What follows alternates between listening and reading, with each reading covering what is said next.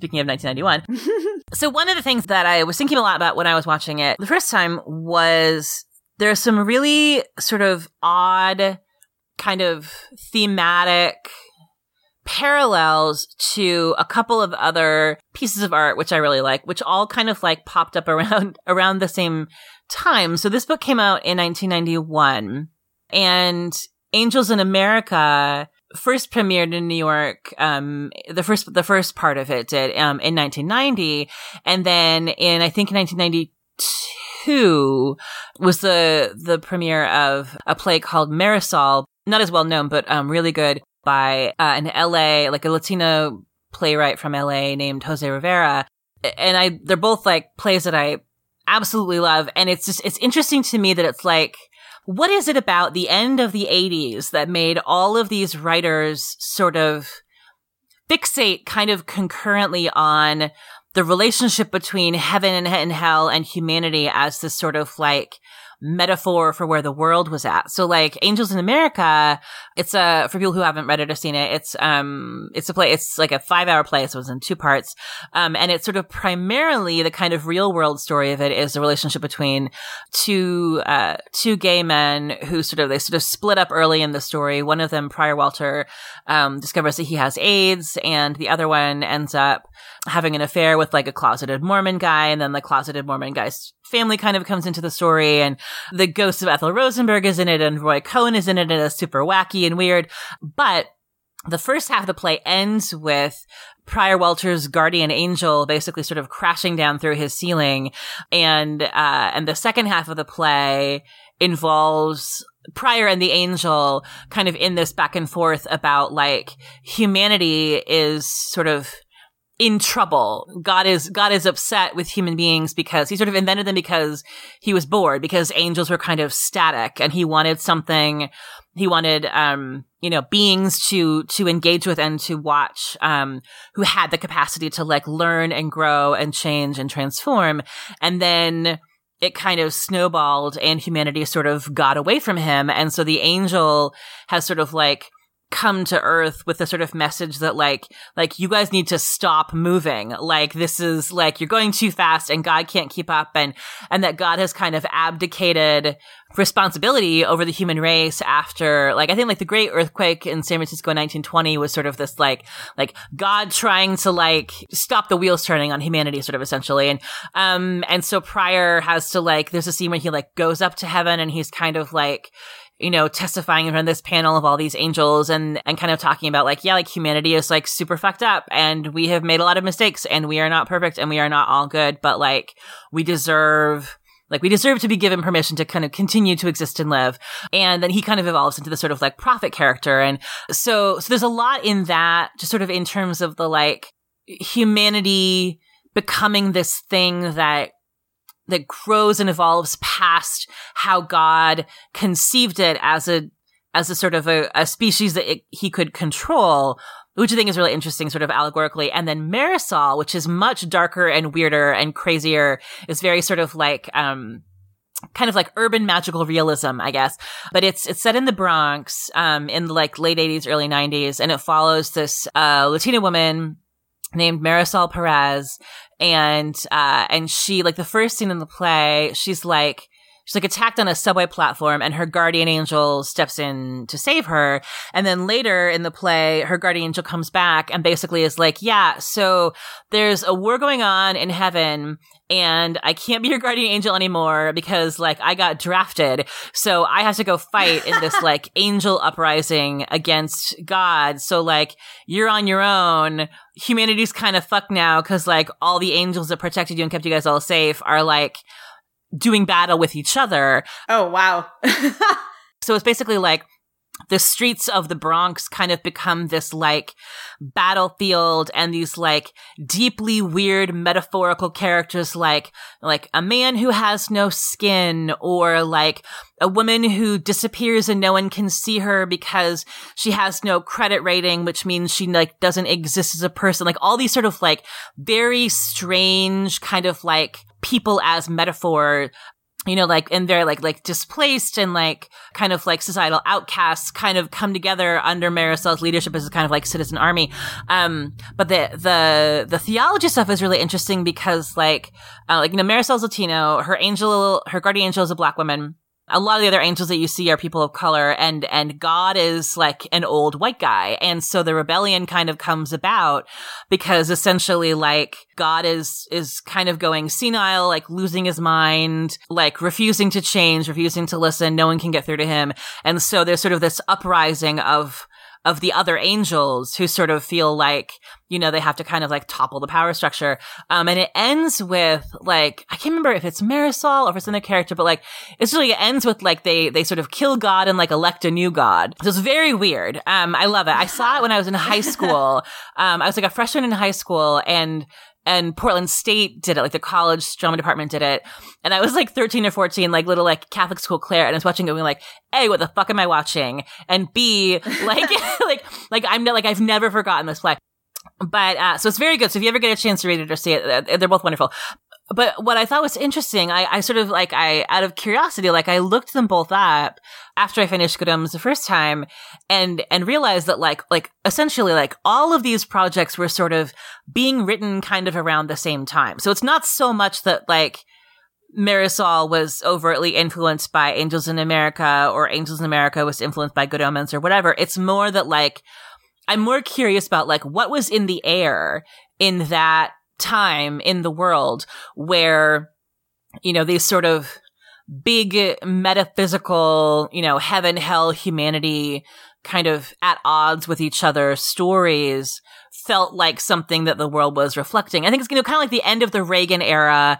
Mm-hmm. And, you know, and things like, like global geopolitics, definitely, um, AIDS, definitely. I think mm-hmm. Marisol in particular was really shaped by like the LA riot. So like there was, there was a lot of sort of like structures crumbling, the old world kind of falling away. What is this new world that we're in? You know, like the 80s were this sort of like, perceived by many to be this kind of like, you know, halcyon days of like peacetime and whatever. And now like the 90s are coming and things are all gritty and there's drugs and disease and whatever. Um, like the way that sort of middle class white people kind of perceive the decline of civilization. So I was thinking sort of a lot about like pop culture depictions of angels and their relationships with humanity as being something that like, you know, I mean, obviously, like we can talk about like Paradise Lost, like it's something we've sort of we've kind of always been interested in those questions, but there, but there seemed to be sort of an unusual kind of bump in like in the 80s and 90s, like unpacking that in a really sort of like gritty and contemporary way where I, you sort of feel like, like, yeah, I can see like Crowley would fit pretty nicely into like the universes of like both of, both of those stories. so yeah, so that was just something that I was sort of like thinking about. Just, it was interesting to me, like the cultural context of the world, you know, I think is interesting. And I, and it's even like, and sort of touched on, I think, a little bit in, I think some of the interviews with, with cast members, um, from, from Good Omens who had, who had read the books. Like, it's interesting, like the, in the 90s, like when the book came out, one of the sort of things that makes it entertaining and fun, kind of, and ironic is this idea that like heaven and hell have sort of decided that it's time to bring about the end of the world when like nothing, like, nothing in particular seems to be really falling apart that actively. Like it's sort of like yeah. everything's kind of fine and beige, you know, and and that is a piece of it that lands very differently in 2019 yeah, as yeah. like you know the planet is on fire and the world is falling apart and you know everyone is feels like we're on the brink of war constantly and like will we even have an earth in 50 years? And so the irony of it lands very differently. And like where now you're Yeah. sort of like yeah i could see the things that are happening around us as being potential signs of an apocalypse. Like i'm willing to suspend my dele- disbelief and believe that yeah like that all kind of checks out. I could totally believe that, you know, the four horsemen of the apocalypse are riding you know, Uh-huh. like people, you know, building up a war with Iran in addition to all of the wars around the world and like Mhm. various new diseases popping up and the Yeah. return of measles and yep yep and climate change, you know, altering Mm-hmm. um like one one sort of um, likely outcome of climate change is that it changes the growing seasons and the growing places, which is going to affect our ability to produce food, which means that famine will be coming. So, mm-hmm. like, yeah, I can definitely see. Yeah. Uh, you know, looking around and being like, um, sure feels like some, ho- some horsemen are riding. mm-hmm. Yeah. And it's very different from, like, I do kind of wonder the other thing that was sort of major thing that was going on geopolitically in the late 80s and early 90s um, was the end of the Cold War, you know, and mm-hmm. so there's this kind of like shift from a time, you know, if in the Cold War, there was, the Cold War was a time when like to sort of varying degrees, there was a kind of pervasive feeling that like, yeah, the world could end at any moment, mm-hmm. you know, like mm-hmm. nuclear Armageddon is just like one slip of the finger or one sort of like person on either the American or the Russian side, you know, getting too jumpy at the wrong time and hitting the button. Um, you know, like that, that was ending. And then also the other thing, like from the perspective of Americans, at least, you know, and, I, and like, I think it's different in Britain, obviously. Um, but maybe still a little bit kind of there is, is the sense of like the, the Cold War also gave everyone or you know, gave a lot of people a very sort of it created a very neat and tidy black and white sort of schema to the world. You know, mm-hmm. like there was an us and a them. And the us is, you know, like democracy and capitalism and the them is communism and, you know, like Soviet autocracy. Mm-hmm, mm-hmm. Um, or, or vice versa. But the idea that the world was split into these two sort of like hegemonic factions that each were like aligned with some some sort of ideological dogma and everybody else on the planet you know had to like either you know sort of like align yourself with one of them or the other and whether regardless of which side you landed on kind of get rough run roughshod over you know mm-hmm, like that you're mm-hmm. gonna you're gonna get crushed you're gonna you know the little guy is gonna get kind of like hurt in these sort of like great superpowers quest for dominance for winning, you know? So there's a kind of way where you can look at the way that like Good Omens thinks about the heaven, the war of heaven versus hell as, as having some potential similarities to kind of like Cold War America versus Russia. Yeah.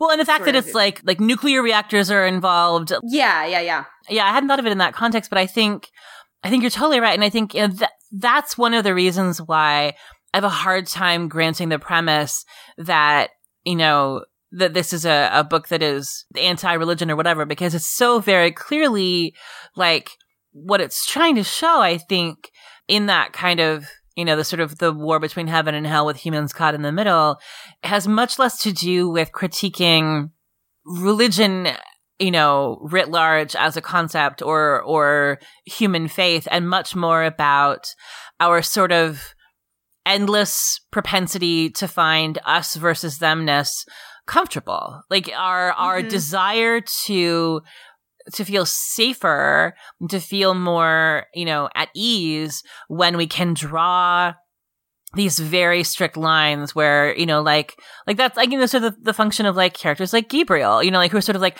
fundamentally like, you know, like sort of a cowardly middle, mid-level bureaucrat who doesn't want to know or think or, you know, or explore anything sort of outside of the walls of that like blank white room that he lives in because it is so much easier to just sort of like, we good, them bad, that's all, you know, and, yeah, and yeah. that I think that sort of inherent trait in humanity, and like I think the Cold War is, is obviously like a, you know, a very, I think, cogent example of it, but it's also like, it's a, it's sort of a piece of our human DNA that comes out over and over again in so many different, you know, situations and circumstances. And I think that it's that trait in us that I think heaven and hell is a metaphor for unpacking more than it is like, you know, this book hates God. You know, like it's not like that's like that's right, a, such yeah, a reductive, yeah, yeah. like an obnoxiously reductive reading of it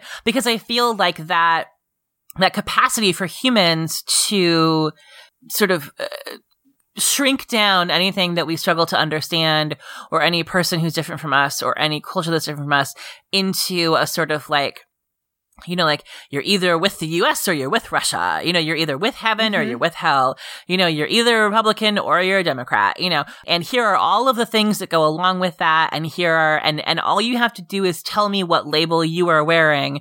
And I know what label I am wearing. And then I sort of believe that I know everything about you without actually needing to learn anything about you. And so I think what makes you know, Crowley and Aziraphale and, and the human characters, all of whom sort of live in the middle, more interesting and I think eh, you know and so much braver too is mm-hmm. that like that they're willing to that they're willing to look at somebody who they've been told their whole life is like the other guy, the bad guy, the other side and find similarities is like arguably like the trait that we are the most missing, you know, like in in our humanity is being able to sort of tap into that more, you know. And that's I think very much in line with the way many people of faith practice their faith.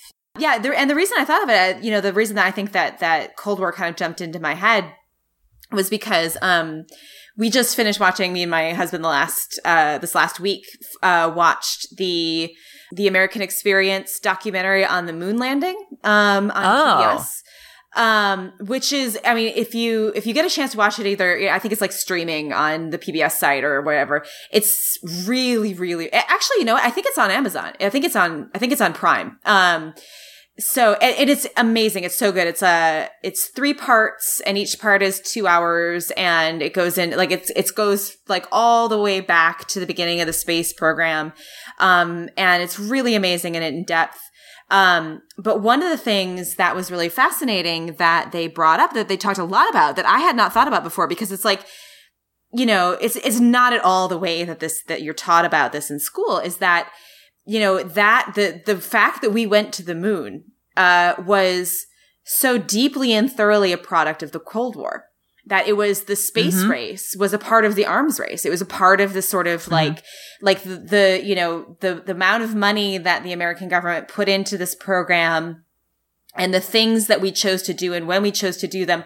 Um, you know, so much of it was determined by the, by the fact that Russia was doing it you know, and then in America, the fact that, that Russia, you know, just Sputnik, the fact that Russia beat us to space. They put us at, they put a satellite in orbit before we did. They put a living animal in orbit before we did. They put, they put the first human beings in orbit, you know, before we did. Uh, the first, the first person to orbit the earth was a Russian.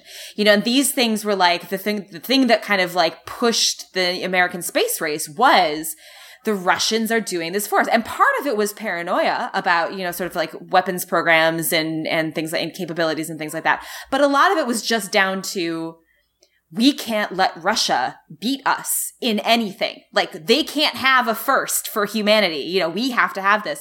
And, and part of the, part of the reason why we landed on the moon at all, like part of the reason why the moon became a thing, like people were talking about, I guess there were plans about going to Mars before there were plans about going to the moon. But, um, but it was part of this, you know, part of it was, was a piece of this race. Like the moon is a place we can get to. And then, um, you know, on the American side, uh, you know, the, there were some plans to go to the moon, but eventually, like, they, they sort of like heard, like the, the sort of they became aware that the Russians were also planning to go to the moon.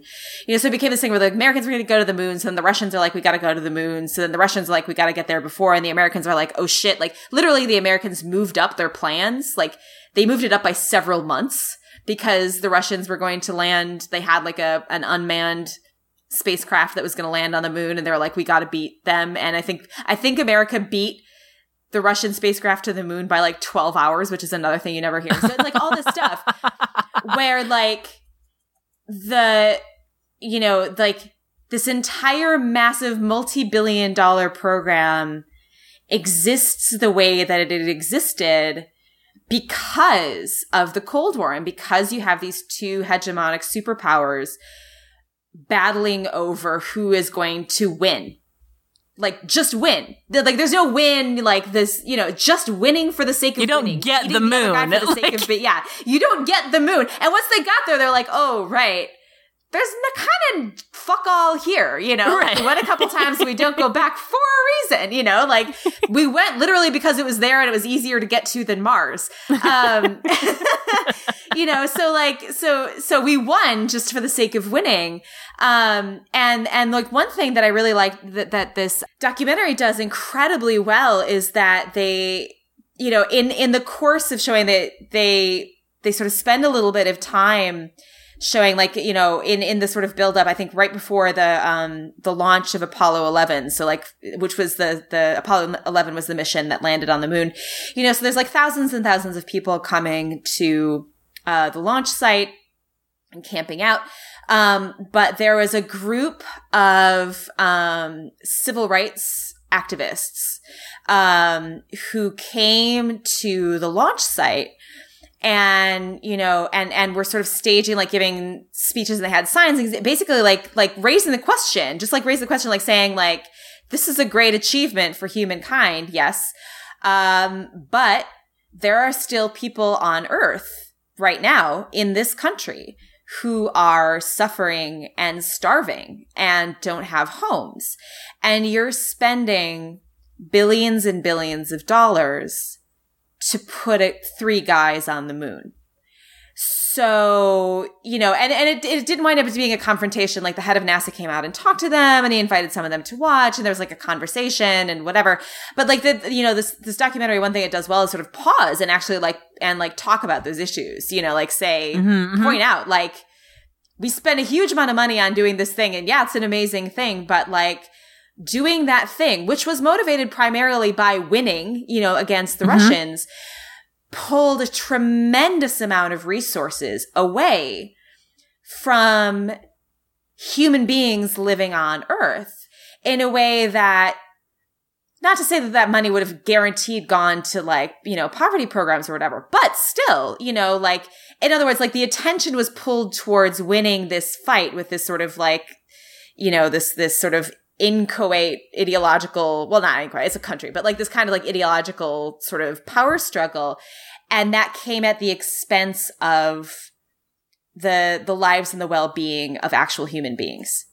And so I feel like there's, you know, that like good omens is like, that's, that's kind of also what they're interested in. You know, there's a kind of like, yeah. great power struggle between these two great powers and, mm-hmm. and they each want to win and they're huge and they're cr- tremendously powerful and everything they do and every choice they make has repercussions for all these living human beings. And from one, you know, for like, you could, you could look at the living human beings as like little sort of chess pieces or, or peons or numbers or collateral damage, or you can look at them as actual human beings, you know, with experiences and lives who are either being helped or hurt by what you choose to do with that power. I okay. First of all, I really want to watch that.